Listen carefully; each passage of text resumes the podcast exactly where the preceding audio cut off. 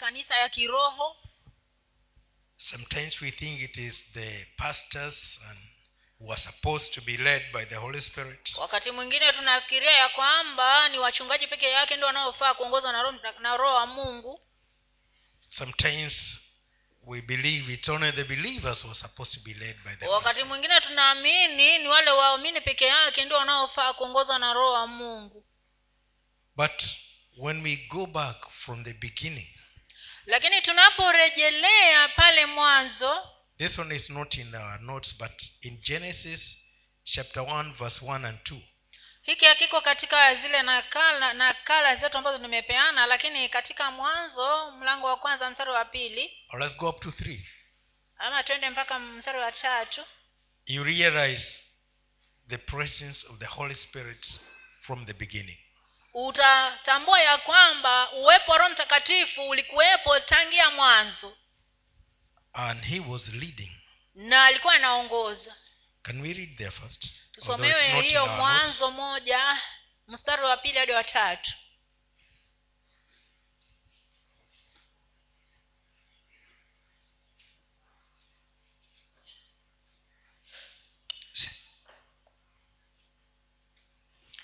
Kitabu cha mwanzo sura ya kwanza twende mbili na tatu.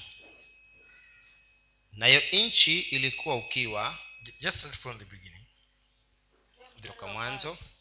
Hapo mwanzo mungu aliyeziumba mbingu na nchi. Nayo nchi ilikuwa ukiwa tena utupu na giza lilikuwa juu ya uso wa vilindi vya maji.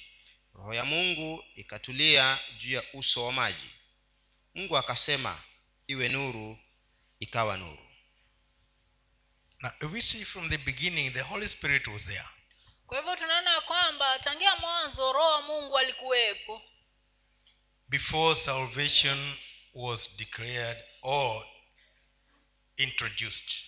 Hata kabla mambo haya ya wokovu hayajakuja the spirit of god was there. Roho wa mungu alikuwepo. He was in charge even in darkness yeye ndiye aliyekuwa anahusika hata katika giza. Darkness was not in charge but he was hovering there. We're not told the devil was hovering. Giza likiwepo ndiyo lakini roho mtakatifu alikuwepo pale juu ya hayo ya hiyo giza. Hatujaambiwa eti shetani ndiye aliyekuwa ana- anatawala pale. And even in our lives even before we were born again he was there hovering over us na hata maishani mwako hata kabla ulikuwa hujaokoka yeye alikuwepo pale akiwa juu yako. And one day he convicted you that you you you, you need to be born again. Hadi siku moja akakuwisha kwamba inafaa uweze kuokoka. And you got born again if na you did. ukaokoka. If you did. Kama uliokoka you know we cannot assume that everybody is born again. Maana hatuwezi kushukulia tu hivyo kimkumbo mkumbo tu kila mtu ameokoka. It was the work of the holy spirit. Bali ilikuwa ni kazi ya roho ya roho wa mungu. So that you could be able to come in. Ili uweze kuingia. The other aspect is that uh, all the work that we do jambo lingine ni kwamba kila kazi ambayo tunaifanya which pleases god. Ambayo inam, inamridhisha mungu. It must be led by the holy spirit. Ni lazima iwe inaongozwa na roho wa mungu. And the thing we are going to learn today is that it is not everything that he leads us to do is pleasing to us. Na leo tunaenda kujifundisha kwamba si kila kitu ambacho anatuongoza kukifanya kinaturidhisha sisi. But it pleases him bali inamridhisha yeye. Because we are his creation maana sisi ni uumbaji wake. He is in charge of our lives. Yeye ndiye anayehusika na maisha yetu. And ever there with you. Na yeye kila mara huwa yupo pale pamoja nawe. We told god the father is on the throne. We are told god the father is on the throne. Tumeambia kwamba mungu baba yuko katika kiti cha enzi and jesus is seated on his right side. Na yesu ameketi mkono wake wa kulia. After a session that's where he went. Baada ya kupaa huko ndiko alikoenda. And a few days later he allowed the holy spirit to come and take church siku chache baadaye akamruhusu roho mtakatifu aje aweze kuchukua nafasi hapa kwetu. I know we we talk much about jesus being in charge but who is leading us? Najua tunazungumza sana mara nyingi kuhusu kwamba yesu akiwa yeye ndiye anayetawala lakini ni nani anayetuongoza? Who is leading us? Ni nani anaye- ni nani anaye- anayetuongoza? Because if we forget this aspect of the holy spirit we can find ourselves doing things in a in a way that we cannot really understand. Maana kama tunaweza sahau swala hili la roho mtakatifu tutaweza kufanya vitu ambavyo hata sisi wenyewe hatuvielewi i'll use a term not meaning that he is, is a lesser being. Natumia mfano na si kumaanisha yeye ni mdogo. But especially when you are in a government office hasa hasa sana katika afisi ya serikali. There are people who are in the lower kada kuna watu ambao wako katika zile tabaka za chini. And some people despise them. Na watu wengine wanawadharau hao. Mostly they ever in uniform. Kwa maana mara nyingi wao huwa wanavaa sare. They never find them seated behind a desk hautawapata wameketi nyuma ya meza. Or even at the counter.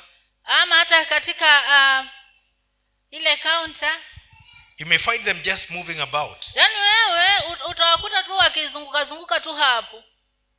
And you may assume they are not important. Na unadhania ya kwamba wao hawana umuhimu wowote. And i have seen in some occasions people who failed terribly in their offices. Na nimeona katika vipindi fulani fulani watu ambao walianguka vibaya sana katika afisi zao. Because they ignored them. Kwa sababu waliwapuuzia hawa matarishi. And one thing i learned is that sometimes you may not even have work to do because you have ignored them and they are not directing people to you na kitu ambacho nimejifundisha ni kwamba kama unawapuuzia wale unaweza kuona kwamba hauna kazi yoyote ya kufanya. Maana umewapuuzia ukaona kwamba hawana kazi ya kufanya pale. And when you send them they una, do it half-heartedly. Na unapowatuma wanaenda tu kishingo upande. Now the holy spirit is not a messenger as as they are.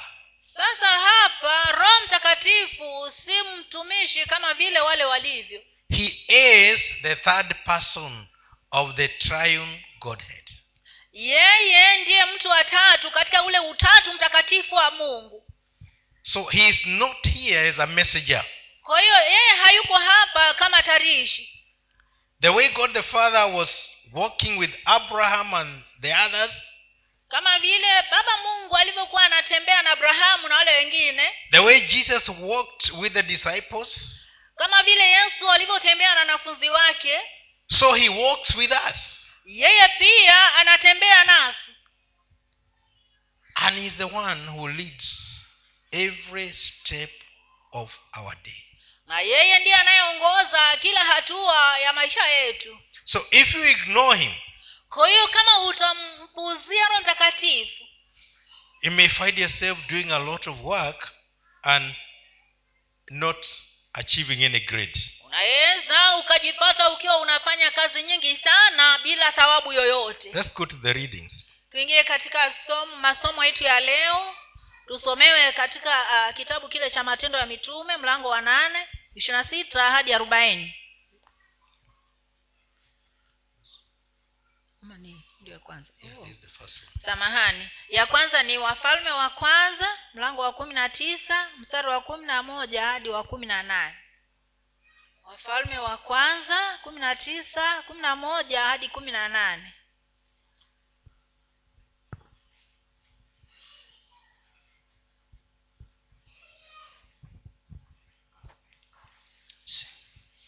Wafalme wa kwanza kumi na tisa kumi na moja hadi kumi na nane.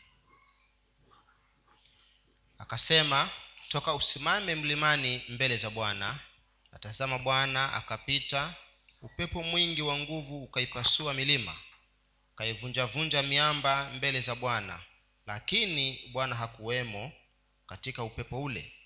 Na baada ya upepo tetemeko la nchi lakini bwana hakuwamo katika lile tetemeko la nchi.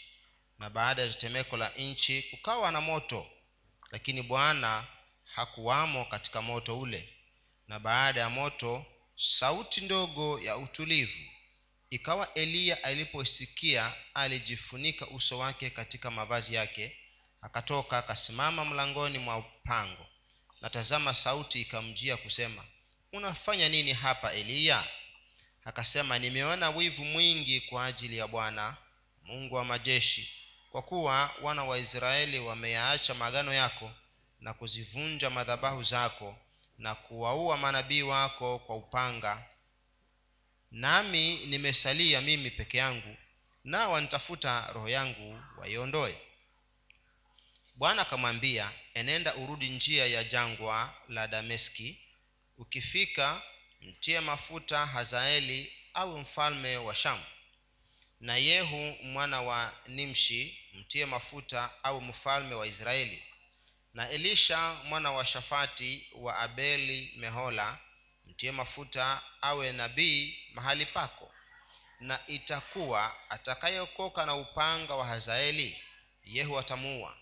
Na atakayeokoka na upanga wa yehu elisha atamuua. Pamoja na hayo nitajisazia katika israeli watu elfu saba. Kumi na nane.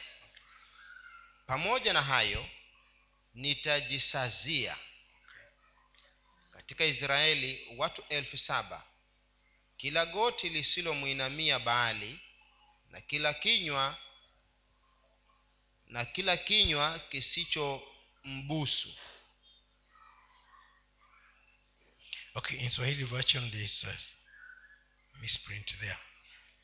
Now we are talking about elijah and the spirit of god tunazungumza kuhusu eliya na roho wa mungu. I want to take elijah as a pastor nataka nimchukue huyo eliya kama mchungaji or a prophet. ama nabii. He hears and he hears right. Anasikia na anasikia sawa. And he releases the word of god. Na anawachilia neno la mungu. But on this one occasion although he had heard and prophesied the right way lakini katika hii safari moja hata kama alikuwa ameshawahi kusikia na kutabiri katika njia ya sawa there reached a time when as a human being he did not listen to god to know what to do. Kulifika kipindi ambapo kama mwanadamu hakumsikiza mungu ili ajue kile cha kufanya. When he was threatened he ran away wakati alipotishiwa maisha alikimbia zake. Now not as a prophet but as a man. Sasa hapa si kama nabii lakini kama mwanadamu.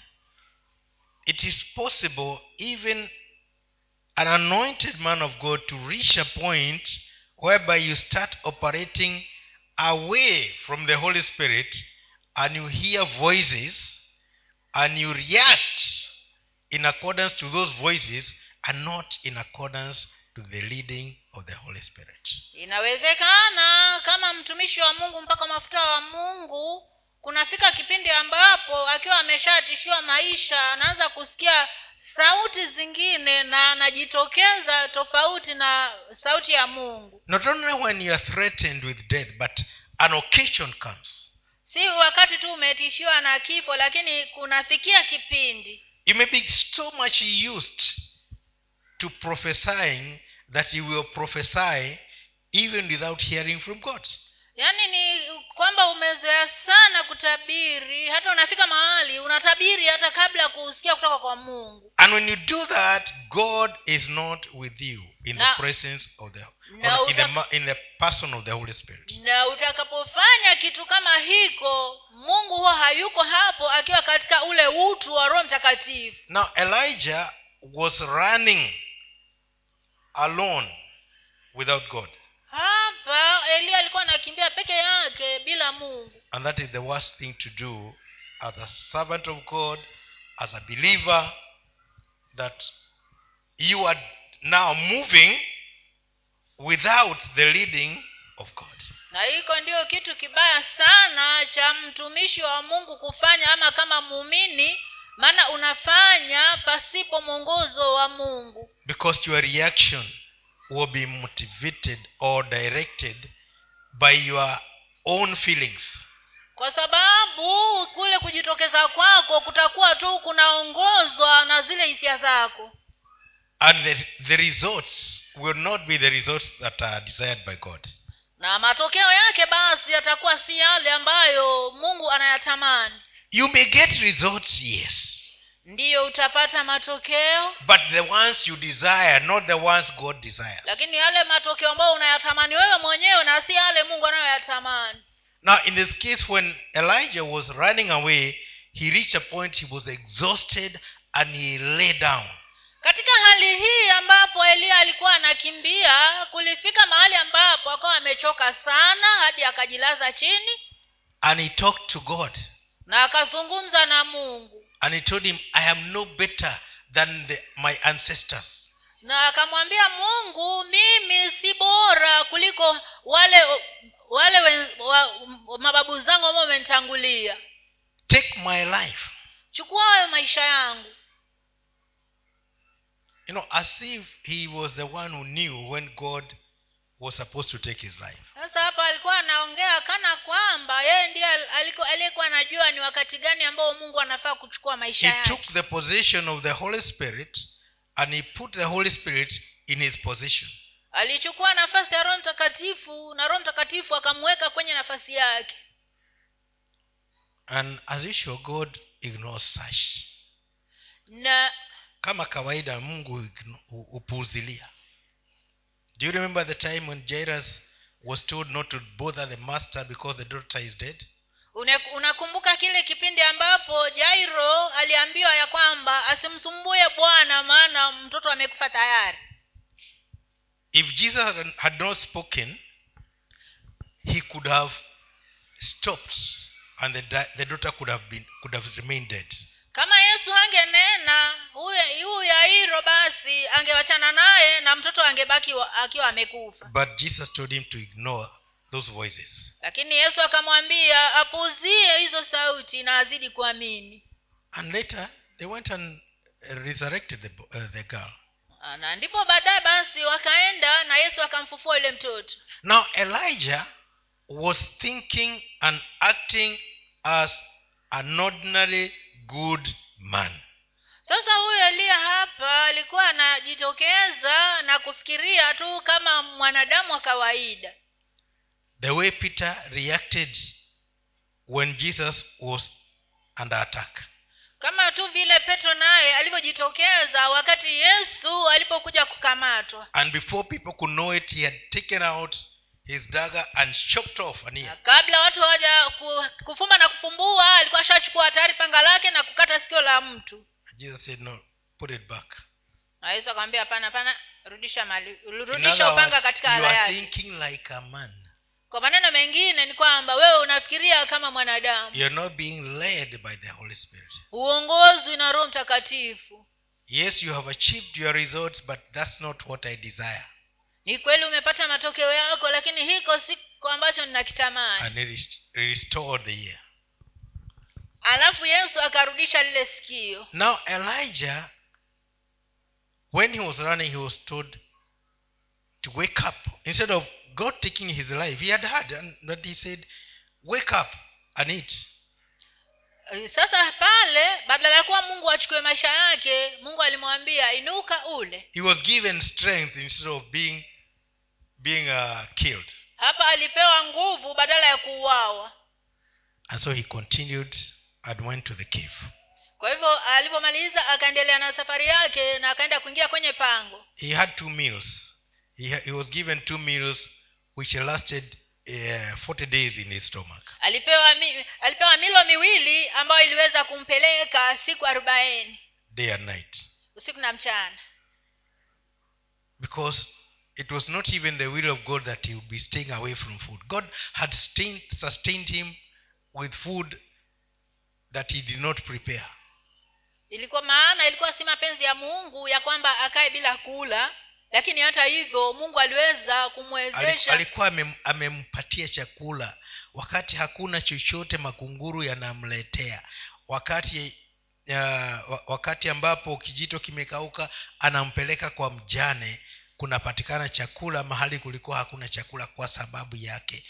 So this time he was given food to continue. The will of god was that he continues to fulfill god's purpose. Hapa alipewa chakula ili aendelee na kutimiza mapenzi ya mungu. Maana mungu alikuwa anataka tu aweze kutimiza mapenzi yake. And when- when he was called to the entrance of the cave na wakati alipoitwa pale katika ule mlango wa pango he heard voices. Alisikia sauti. Different things happening. Mambo tofauti tofauti yakitendeka. And god was not there. Na mungu hakuwepo pale. But then he heard the still voice the still breeze and, and god was there. Halafu akasikia ile sauti ndogo ya utulivu na mungu alikuwepo pale. You know we want to hear god sometimes you know with a loud voice. Wakati mwingine huwa tunataka kumsikia mungu akija na ile sauti nzito kubwa. But the holy spirit though a person he doesn't have a body. Lakini roho mtakatifu hata kama yeye ni, ni ana utu lakini hana mwili. He stays in us. Yeye anakaa ndani yetu. You don't hear him from the side or from the back or front haumsikizi kutoka upande huu ama upande huu ama kutoka mbele ama kutoka nyuma? Unless he so decides. Ama labda yeye mwenyewe amue hivyo. So you have to be careful to recognize his presence. Kwa hiyo ni lazima uwe mwangalifu sana ili uweze kutambua uwepo wake. Even as you're making decisions. Hata wakati unapofanya maamuzi. On one occasion i was i was amazed at how quickly he can he can help you when you are in need. Kuna kipindi kimoja ambayo nilitambua vile ambavyo anaweza kukusaidia kwa haraka sana wakati huko katika uhitaji. I traveled from kilifi to nairobi with only enough fare to take me to the house of my sister. Nilisafiri kutoka kilifi hadi nairobi nikiwa na tikiti tu ya kunitosha kunifikisha katika nyumba ya dada yangu i knew that she must be having money because she was a businesswoman and her husband is employed. So i was going to get money to go home and visit my family. Mimi nilijua ya kwamba yule dada atakuwa ana pesa maana yeye ni mfanya alikuwa ni mfanya biashara na mume wake ana, ameajiriwa kazi ana kazi nzuri. Kwa hiyo nilijua kwamba atanipatia pesa ya kunifikisha nyumbani. And i was born again going to heaven perpendicularly na nilikuwa nimeokoka nikielekea mbinguni moja kwa moja. But when i got there i told my sister my mission and she just ex- exclaimed. Lakini nilipofika pale na nikamwelezea dada yangu ujio wangu akamaka. aka- akamaka. And she told me we don't even have food here.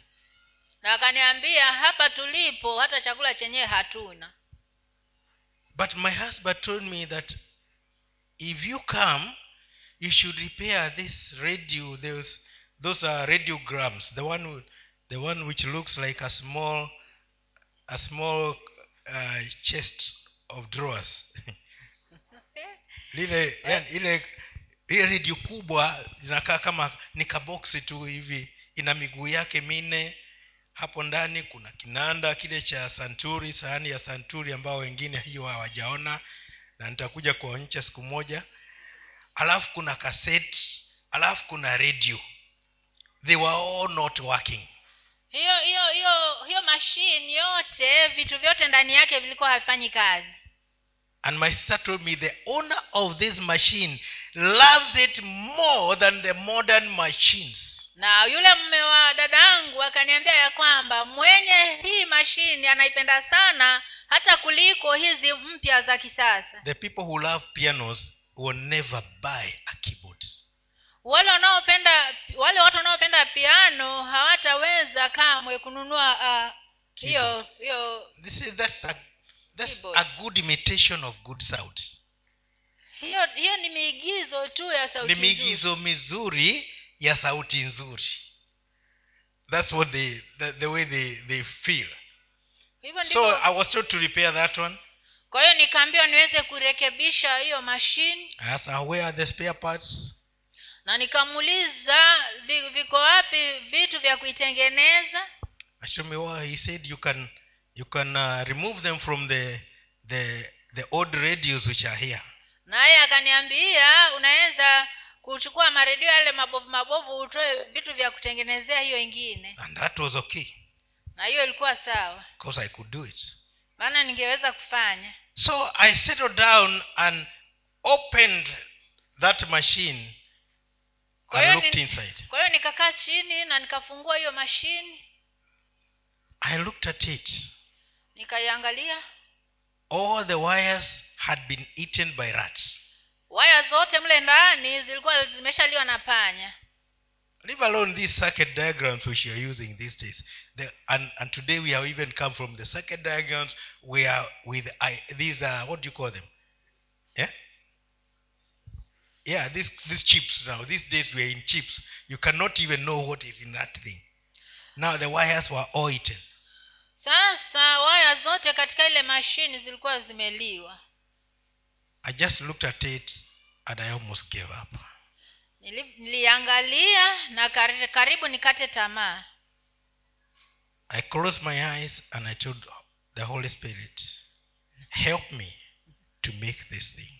Nilifunga macho yangu na nikamwambia roho mtakatifu nisaidie kutengeneza hii kitu. I had never seen him in an electronics school being taught how to make radios.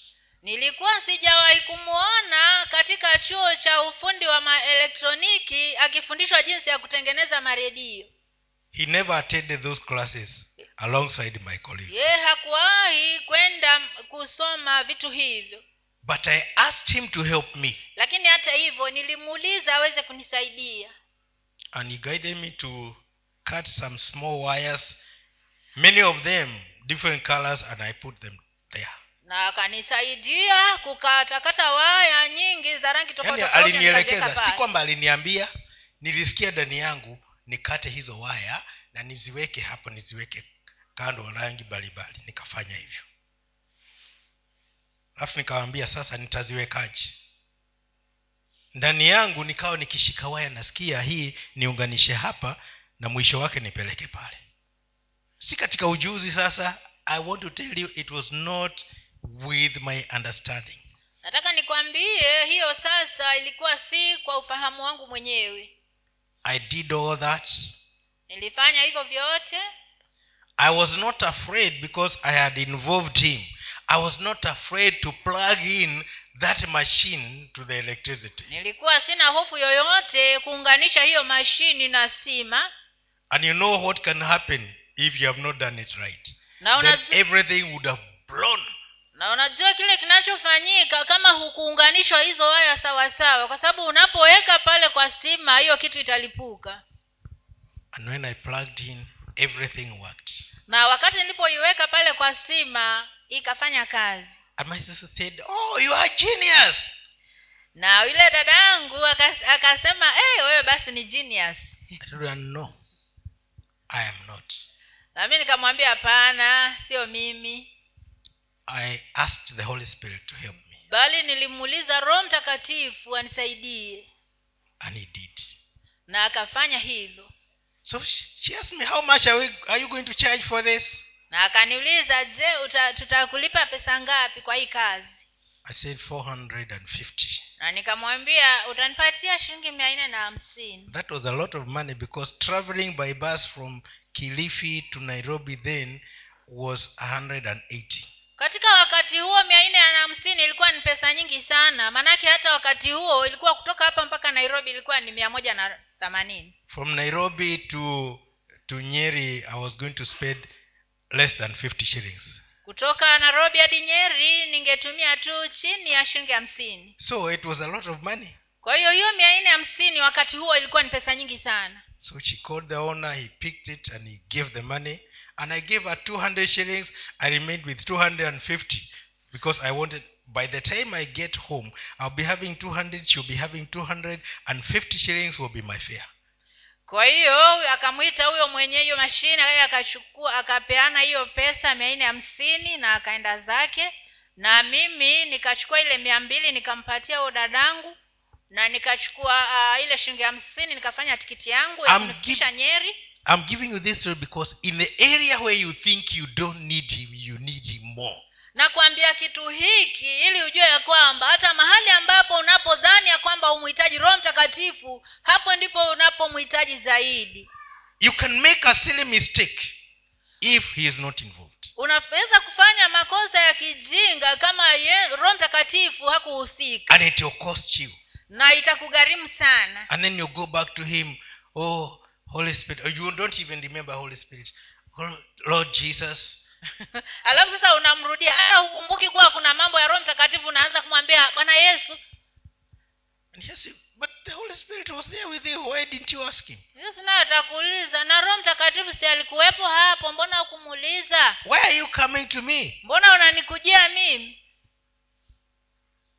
And because you have not learned to listen to the holy spirit you will not even hear jesus speaking na kwa sababu hukuwahi kujifundisha kumsikiza roho mtakatifu hata roho, hata yesu mwenyewe hutamsikia. There are so many people here who don't know how jesus speaks. Kuna watu wengi sana hapa ambao hawajui yesu huwa anaongea vipi. Because they have not learned to listen to the holy spirit. Kwa sababu hawajawahi kujifundisha kumsikiza roho mtakatifu. This is not a matter of open your mouth and just saying wow, wow, wow, wow, and then he'll give you a tongue. No hii si mambo ya kusema hati unafungua kinywa chako unaweza alafu hati anakupatia tari lugha. That's silly. Ah, ah, huo basi ni ujinga. When you pray unapoomba he gives you an idea. anakupatia wazo. In this case elijah did not pray.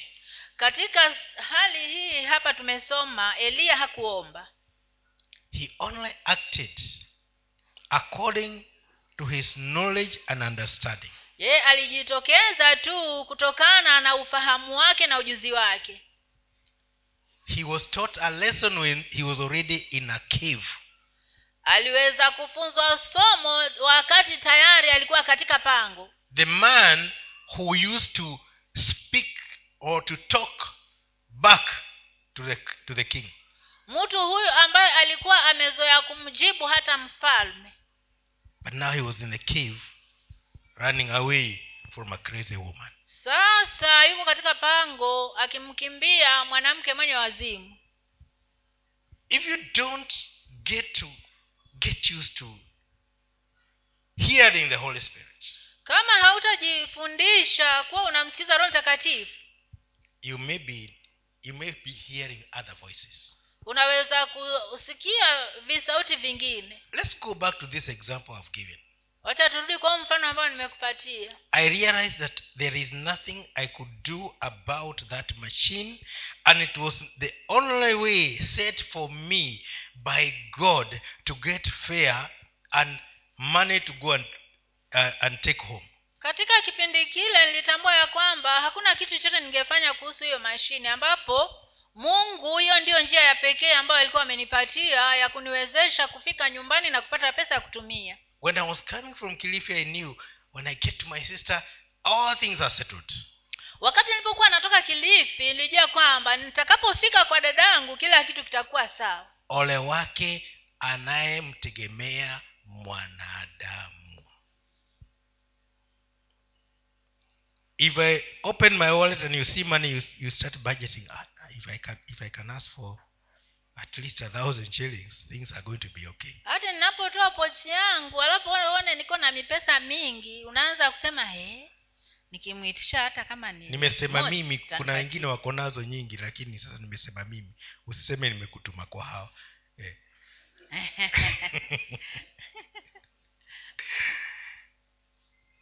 you are supposed to talk to god wewe unatakiwa kumzungumzia mungu. I need money for this and this and this. Yaani ufanye kumwambia mungu unahitaji pesa ya kitu hiki na hiki na kile. Because he's just there next to you. Maana yuko tu hapo karibu na wewe. Why do you trek kilometers upon kilometers to go and see somebody who has got more problems than you have? Mbona uende safari ndefu yenyewe kwenda kwa kuambia mtu akusaidie wakati yeye mwenyewe ana shida nyingi sana hata kuliko hizo za kwako.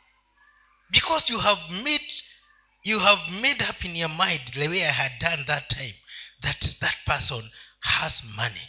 Maanake katika nia yako umejitengenezea kama vile nijitengenezea siku ile ya kwamba yule jamaa lazima atakuwa ana pesa you leave the holy spirit who owns everything yaani wewe unamwacha roho mtakatifu ambaye yeye yuko na kila kitu. So elijah learned too late. It's not too late. He, he learned after suffering. Kwa hiyo eliya akaja kujua baada ya kuwa ameteseka. The good thing is when he learned he changed from that moment. Kitu kizuri ni kwamba alipojua alibadilika mara moja.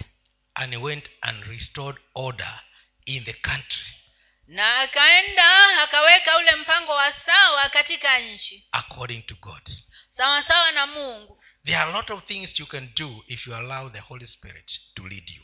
Kuna mambo mengi sana unaweza kufanya kama utamruhusu roho mtakatifu akuongoze. In the morning we are taught the, the first service we are taught about following the leader.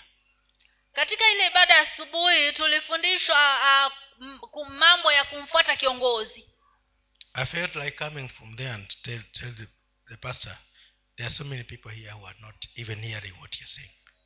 Uh, nilihisi kama nitatoka kule nije nimwambie kwamba kuna watu wengi sana hapa ambao hawasikizi kile unachosema. Because they are not following the leader. They don't know him. maana hawamfuati kiongozi maana hata hawamjui. When we know the holy spirit we follow him. Wakati tumemjua roho mtakatifu tutamfuata there are things you tell you don't do this and there are things you tell you do this and the others ignore that one. Maana kuna vitu atakwambia hapa usifanye hiki na kuna mahali kwingine atakwambia fanya hiki. Na, na utakapofanya mambo na akuingia nakwambia puuzia tu itapita. Eh. That's the way he behaves. Hivyo ndivyo anavyofanya. He is a gentleman he doesn't force things. It is up to you to hear him yeye ni mtu mstahiki halazimishi vitu bali anakwambia na anangoja ufanye. Don't wait until you are pushed to the corner. That's when you start now pleading to hear him.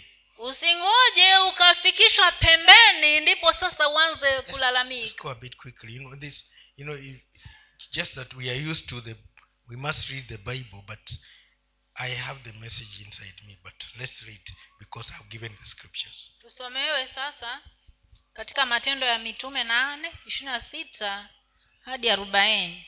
I'm not saying that because you should not read the bible but you should be reading the bible you know just eat and eat and eat and eat so that you can pick the things that matter sisemi hivyo watu usije ukawa unasoma bibilia lakini unatakiwa uwe unasoma kila mara yani uwe unakula unakula unakula hadi unafika mahali ambapo kama kuna uhitaji unaweza kuchukua kile ambacho kinatakiwa hey, that's it. Let's go.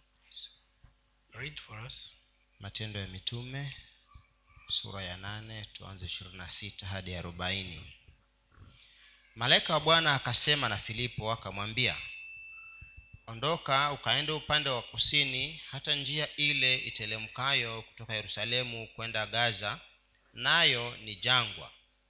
Naye akaondoka akaenda mara akamwona mtu wa kushi towashi mwenye mamlaka chini ya kandake malkia wa kushi aliyewekwa juu ya hazina yake yote. Naye alikuwa amekwenda yerusalemu kuabudu. Akawa akirejea ameketi garini mwake akisoma chuo cha nabii isaya. Roho akamwambia filipo sogea karibu na gari hili ukashikamane nalo. Are you taking note of that? He is from a revival meeting. Now he is being told to go to the desert. He fights somebody a very senior person unaona huyu alikuwa ametoka katika mkutano wa uvuvio na roho mtakatifu anamchukua hadi kule upande wa jangwani na anakuta mtu ambaye alikuwa na cheo kikubwa sana katika nchi yake na anaambiwa amkaribie. He, he has no program. He had not prearranged it but he has he is tuned. In the in the big meeting he was listening to the holy spirit. Now he's told the issue with the meeting is over go to the de- desert. Yaani huyu filipo alikuwa hana mpango wa kwenda kule kwenye huko jangwani lakini sasa roho mtakatifu anamwambia mambo ya mkutano yamemalizika chukua ninotoka uende pale ninapokutuma. He was not taken he was told to go. Hakupelekwa na roho bali alifanya kuambiwa nenda. And he went. Na akaenda because he knew how to listen to the holy spirit. Kwa sababu alijua jinsi ya kumsikiza roho mtakatifu. And when he got there he saw that that man and he saw the courage but he did not approach it until he was told move towards it. Alipofika huko akaona hiyo gari kwa mbali lakini hakuisongelea hadi wakati alipoambiwa na roho asongee karibu na hiyo gari. Step by step led by the holy spirit. Yaani hatua kwa hatua akiongozwa na roho mtakatifu. Go on. Thelathini. Basi filipo akaenda mbio akamsikia anasoma chuo cha nabii isaya. Akanena je yamekuelea haya unayoyasoma? Akasema nitawezaje kuelewa mtu asiponiongoza? Akamsihi filipo apande na kuketi pamoja naye. Na fungu la maandiko alilokuwa akilisoma ni hili. Aliongozwa kwenda machinjioni kama kondoo na kama vile mwanakondoo alivyokimya mbele ya mkataye manyoya. Vivyo hivyo yeye naye hafunui kinywa chake katika kujidhili kwake hukumu yake iliondolewa. Ni nani atakayeeleza kizazi chake? Kwa maana uzima wake umeondolewa katika nchi. Yule towashi akamjibu filipo akasema na kuomba na, na kuomba nabii huyu asema maneno haya kwa habari ya nani? Ni habari zake mwenyewe au za mtu mwingine? Filipo akafunua kinywa chake naye akianza kwa andiko lilo hilo akamhubiri habari njema ya yesu.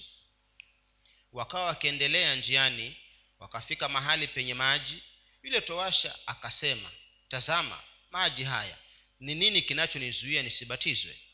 Filipo akasema ukiamini kwa moyo wako wote inawezekana. Akajibu akanena naam ya kwamba yesu kristo ndiye mwana wa mungu.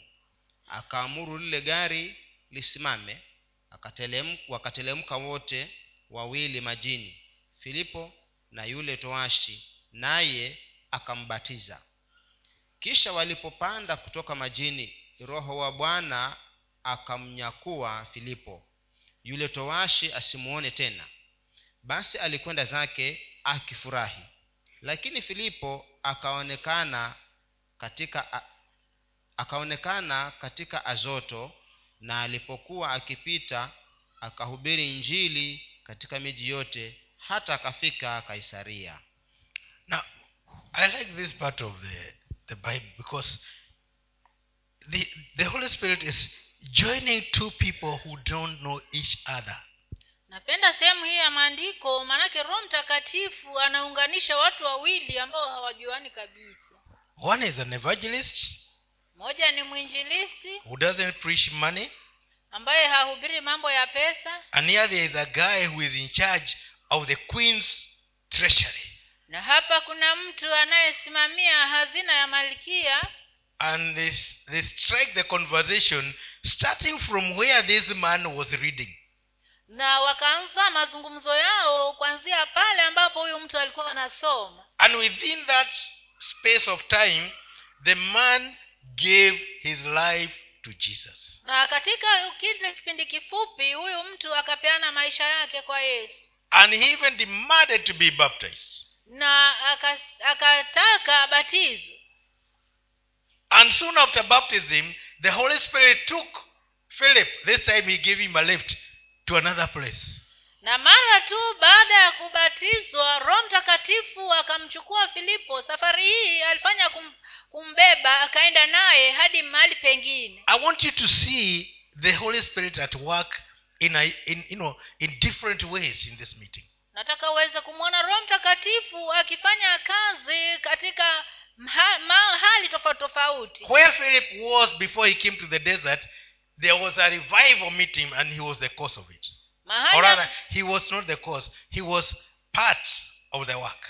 Mahali ambapo filipo alikuwepo kabla hajakuja jangwani kulikuwa na mkutano mkubwa sana wa injili na alikuwa sehemu ya hiyo kazi. And he did a lot of work and the holy spirit told him now it's over here. Na go to the desert. na akafanya kazi nyingi sana hadi roho mtakatifu akamwambia imetosha hapa enda kule jangwani. And he left the others now praying for the people to be filled with the holy spirit because that was not his part to go and do more evangelism. Na akawaacha watu pale wakiendelea kuombea watu wajazwe na roho mtakatifu maana hiyo ilikuwa si kazi yake bali aliitwa aende aendeleze kazi ya uinjilisti. The holy spirit believes in teamwork roho mtakatifu anaamini katika kufanya kazi kwa, kwa umoja. Because he is the one who gives us the different gifts and he knows when you are relevant and when you are not. Maana yeye ndiye anayetupatia hivi vipawa mbalimbali na ndiye anayejua ni wakati gani unafaa kufanya kitu gani.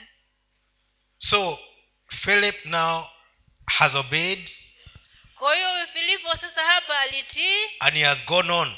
na akaendelea and he has left somebody who has been impacted and is now going back he is going to ethiopia with a new understanding of the scriptures.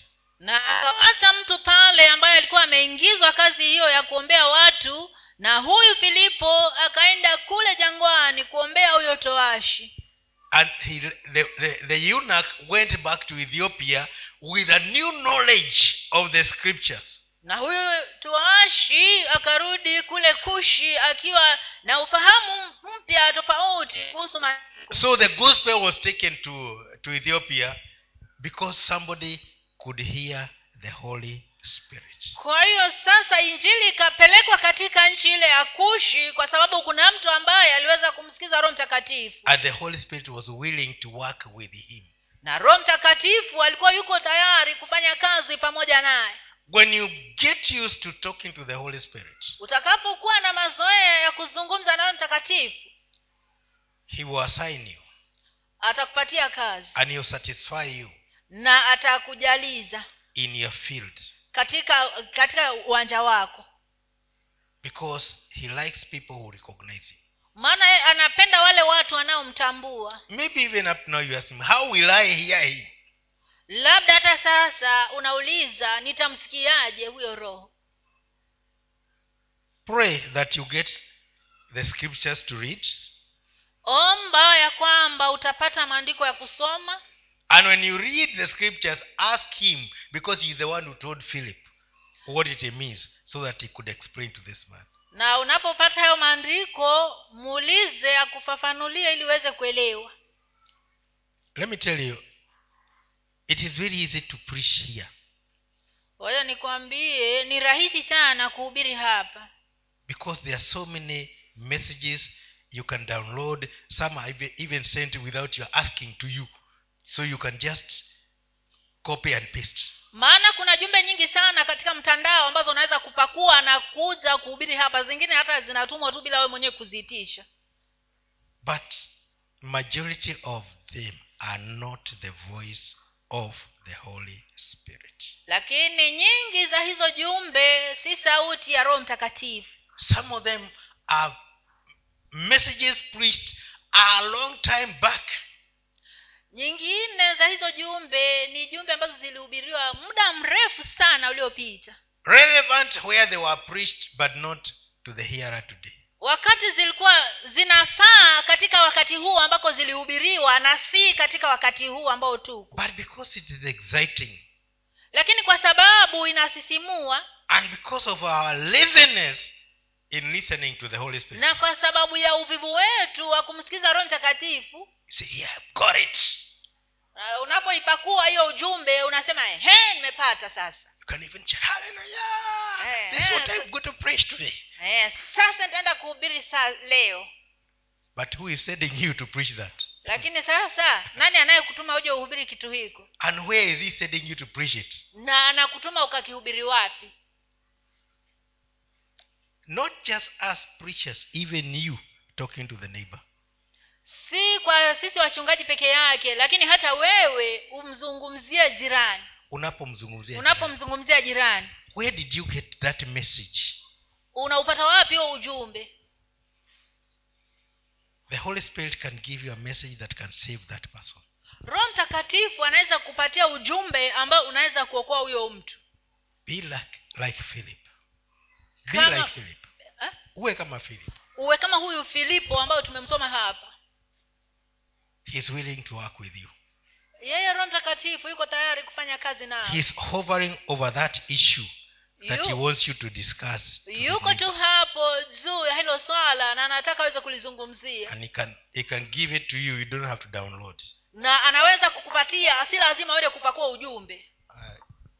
Let's, move on. I don't know whether we can't finish this message tusomewe tusomewe katika uh, kitabu cha warumi mlango wa nane mstari wa tisa hadi kumi na tisa. Hmm? Kumi na tano. Samahani. Warumi nane tisa hadi kumi na tano.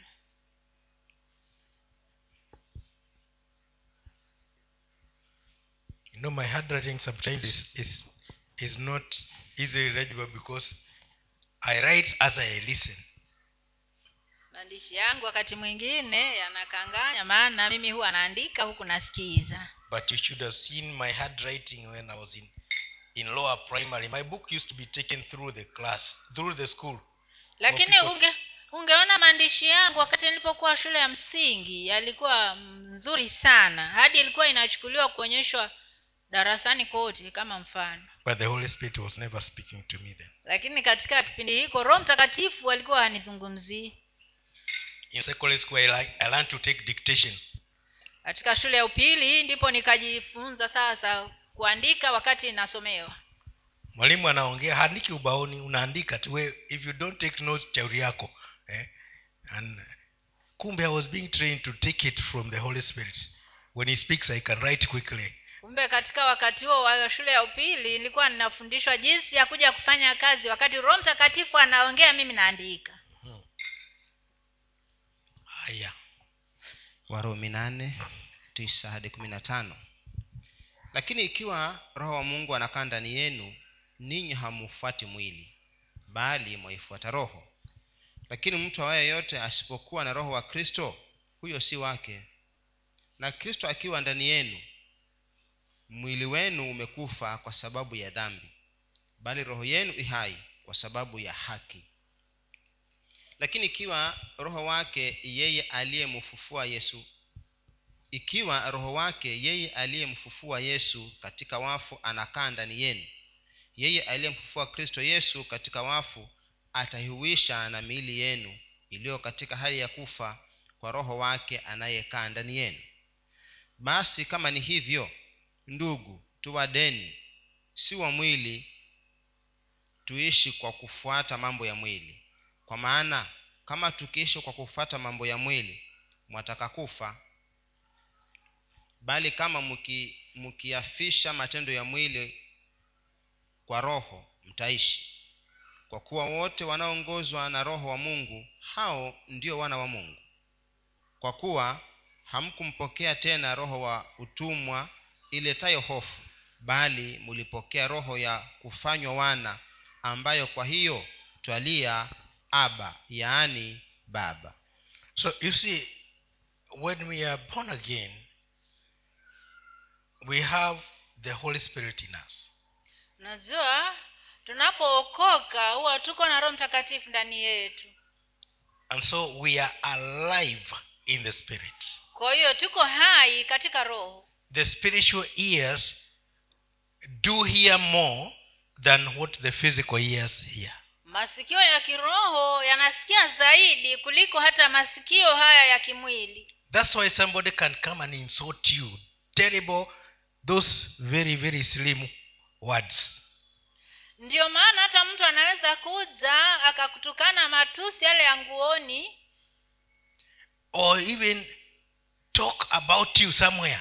Ama hata aende akusengenye mahali fulani. And the echo comes back to you.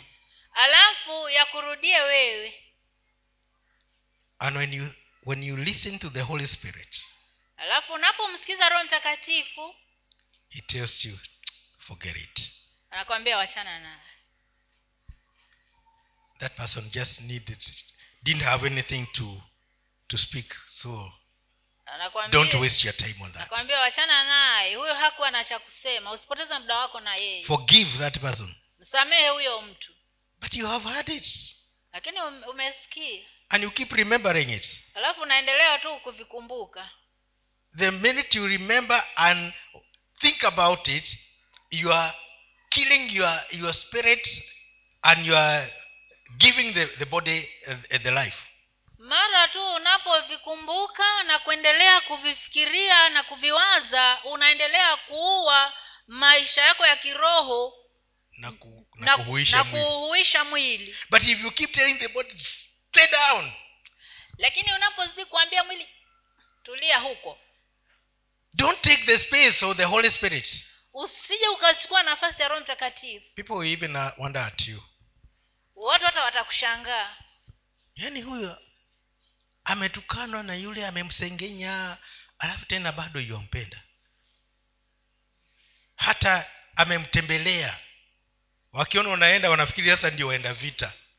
Ukifika huko hata ndio wanaona yule uliyemtembelea na kusindikiza. Maanake umeenda hata kama hukubeba mfuko wa kuonekana umebeba mfuko ambao hauonekani. Ukambariki mpaka uka, ukamsaidia kuondokea haya mambo. You see when, when you're hearing the spirit you will not dwell on trivial matters. Unapokuwa unamsikiza roho mtakatifu hautakaa katika hivyo vitu vidogo vidogo you have better things to do. Kuna mambo ma, mengine bora ya kufanya. Like changing that person so that they can become a better vessel. Kama kumbadilisha huyo mtu ili aweze kuwa chombo kizuri. I'm not spiritual but i told god those guys who messed me up and took my money i would like to be the last person that they deal with. Because when i was thinking about them i was saying if i see them i'll pierce the tire and shout thief. And i don't normally carry a knife. Ni, ni, eh, yaani nilikuwa nasikia yaani ukiwaona basi before they even notice it topota ili ya mbele gari haiwezi kwenda. Alafu useme waizi wakijaribu kwenda itapinduka na waki alafu watu waja wachike.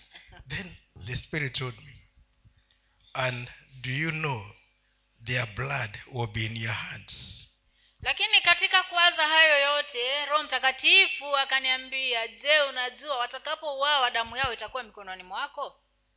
The only reason why i had that is because i normally know how to hear him. Sababu ya pekee ambayo niliweza kusikia kitu hiko ni kwa sababu kawaida huwa anamsikiza roho and i said i want to be the last person they do they do that to but I will, even if i see them i will not even al- allow myself to be angry. Na nikasema natamani niwe mimi ndio mtu wa mwisho aliyempokonya pesa na hata nitakapowaona sitaki kuwafikiria vibaya. We are going to go through things. Tutaenda kupitia vitu. But when the holy spirit that lives in us takes charge we will not be messed by those things. Lakini roho mtakatifu ambaye anaishi ndani yetu atakapochukua uongozi hatutaudhiwa na vitu kama hivyo. And you're saying then you must be very spiritual. I am not. There is no level of of uh, uh, 10 gbs of holy spirit and 1 gb and a thousand gbs hakuna viwango. Bwana ziwe sana. Amen. Ishu ni kusikia na kutii usijua ukasema ah, basi yule yuko kiroho sana. Ah, ah. niko 1 gb nafikiri hata ni point five. But that point five is sensitive. Hata kama hiyo kiroho iko nusu yake basi bado inamaanisha. Because i use i work with the point five maana na, nafanya katika hicho kiwango cha hiyo nusu. I would rather not get a thousand and not work with it. Heri nisipate hiyo elfu moja na nisiifanyie kazi. Heri nibaki tu na hiyo kidogo na niwe naitendea kazi.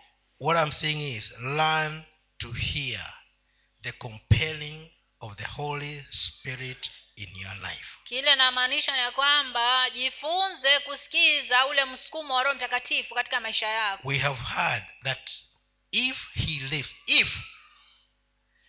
Tumeanza na ikiwa if. Because you cannot say uh, with a certainty that is, he is in us. Kwa maana huwezi kusema ati yuko ndani yetu. Yaani una, sisi sote hapa tumeokoka roho mtakatifu anakaa ndani yetu. We nani alikwambia? Ni kama anakaa ndani yetu hata mimi kama yuko ndani. Hebu muulize mwenzako yuko ama hayuko? Maana wewe huwezi kujua kama yuko ni yeye anajua. Edi anajua kama yuko. Eh. kama yuko. Kama yuko. Don't, hey, don't underestimate that word. If that is the bottom line. If. Usije ukapuuzia hilo neno kama. Because sometimes we're in church and we don't have him. Kwa maana wakati mwingine huwa tuko kanisani na hatuna roho mtakatifu. Like the lady who was she was born again and then she met her her, her enemy and, Kama- and she started the enemy started insulting her. Kama yule mwanamke ambaye alikuwa ametoka kanisani na akaenda akakutana na adui yake na adui yake akaweza kumtukana from across the road. akiwa pande ile ingine ya barabara yaani unafikiri kuokoka ni ujinga? Nitamweka huyu chini yesu chini nivuke nikuonyeshe. Naye akasema naye ukimweka chini ninampokea. Basi akamweka chini avuke barabara dafurao na yule naye akaokoka. Hii ni tukio si story. Bwana asifiwe sana. Amen. with the loss of her own sasa alienda wapi? Manake alikuwa amemweka chini. Lakini huyo alikuwa na tabia mara yuko mara hayuko. Mara nimemchukua mara nimemweka chini. Kwake alikuwa ni mtoto. Haya. If kama anakaa ndani yetu. Kwa hivyo tujihadhari. Tusonge mbele nita pale nitasikia ni, ni, ni tusomewe katika kitabu cha isaya mlango wa sina moja mstari wa kwanza na kuendelea Ah, tusome huo tu kwa sababu huo hiyo ingine ya hiyo ingine ya luka sasa nitaichikia nitaichikia hapo. Isaya sitini na moja mstari wa kwanza. Read just that one and wa, wa, waambie hiyo ingine ni gani watajisomea lakini tu- tunasomewa isaya sitini na moja mstari wa kwanza. Alafu utajisomea mwenyewe katika luka nne moja hadi mbili halafu tena luka nne kumi na nne hadi ishiri na tisa. Hiyo utaandika utajisomea. Eh, hiyo utajisomea. Hiyo sita satutasoma sitini moja moja. Roho ya bwana ijuu yangu kwa sababu bwana amenitia mafuta kuwahubiri wanyenyekevu habari njema. Amenituma ili kuwaganga waliovunjika moyo kuwatangazia mateka huru uhuru wao na hao waliofungwa habari za kufunguliwa kwao. Now this was a prophecy. Just like the other prophecy that uh, the eunuch was reading this was another prophecy. Huu ulikuwa ni unabii kama vile ule unabii ambao ule toashi alikuwa anasoma. And it was the, the, the, the prophecy of jesus christ. Na unabii huu ulikuwa ni kuhusu yesu kristo. Now in luke chapter 4 we find that jesus fulfilled that prophecy that when he was baptized he was led by the holy spirit to the wilderness to be tempted. Na yesu basi akaja kutimiliza huu unabii maana baada ya kuwa amebatizwa aliongozwa na roho mtakatifu hadi kule jangwani ili kujaribiwa ni shetani. And he knew that the holy spirit is leading him to the desert to tempt him na alijua kabisa ya kwamba roho mtakatifu anamwongoza jangwani kwenda kujaribiwa. To be tempted by the devil. Wewe ukisikia hivyo ati roho anakwambia sasa twende na kupeleka huko ni kuache na shetani. Kwanza mwendelee. Utafanyaje? Tafadhali niache tafadhali tafadhali. But he was confident. Lakini yeye alikuwa na ujasiri and he went and faced the temptation. Na akaenda na akakabiliana na hiyo majaribu. He did not fake it. He did not fake it. He faced it. Yeye haku, hakujifanyisha bali alienda kukabiliana nayo. And he dealt with the devil squarely. Na akamshughulikia huyo shetani vilivyo. Because he, he knew that as a son of god he has it and he, just like the way we have it. Maana yeye alijua yeye kama mwana wa mungu ni kwamba anayo na, na kama vile sisi tulivyo. And when he came back he read the book of isaiah the same same thing that was prophesied and he said that the spirit is upon me and i am here now to do the work of god. Na aliporudi kutoka kule kujaribiwa ni shetani akaingia hekaluni na akasoma katika hiyo isaya sina moja ya kwamba roho mtakatifu iko juu yangu na niko hapa kufanya kazi ya mungu. And then he closed the book and handed it back. Alafu akafunga chuo na akakirudisha. And then he sat down and looked at the people. Alafu akaketi chini akatazama watu. And he said that part this part of the scripture has been fulfilled today in your hearing na akasema kwamba maandiko haya ambayo umeyasikia leo yametimilizwa yametimilizwa katika masikio yenu. They used to hear it but they didn't know that it was going to be fulfilled. Wao walikuwa wamezoea kusikia haya maandiko lakini walikuwa wajui atakuja kutimizwa lini. No it is not joseph's son. Alafu wakaanza kusema hapana si huyu ni mtoto wa josefu huyu and they were annoyed and they wanted to kill him. Na wakakasirika hadi wakawa wanataka kumuua. But with the holy spirit in him he knew he was safe even in the midst of angry people. Lakini yeye akiwa na roho mtakatifu ndani yake alijua yuko salama hata katikati ya wale watu ambao walikuwa wamemkasirikia. When you have the holy spirit in you you are protected. Wakati unapokuwa na roho mtakatifu ndani yako una ulinzi it doesn't matter what you're going through. Haijalishi unapitia nini.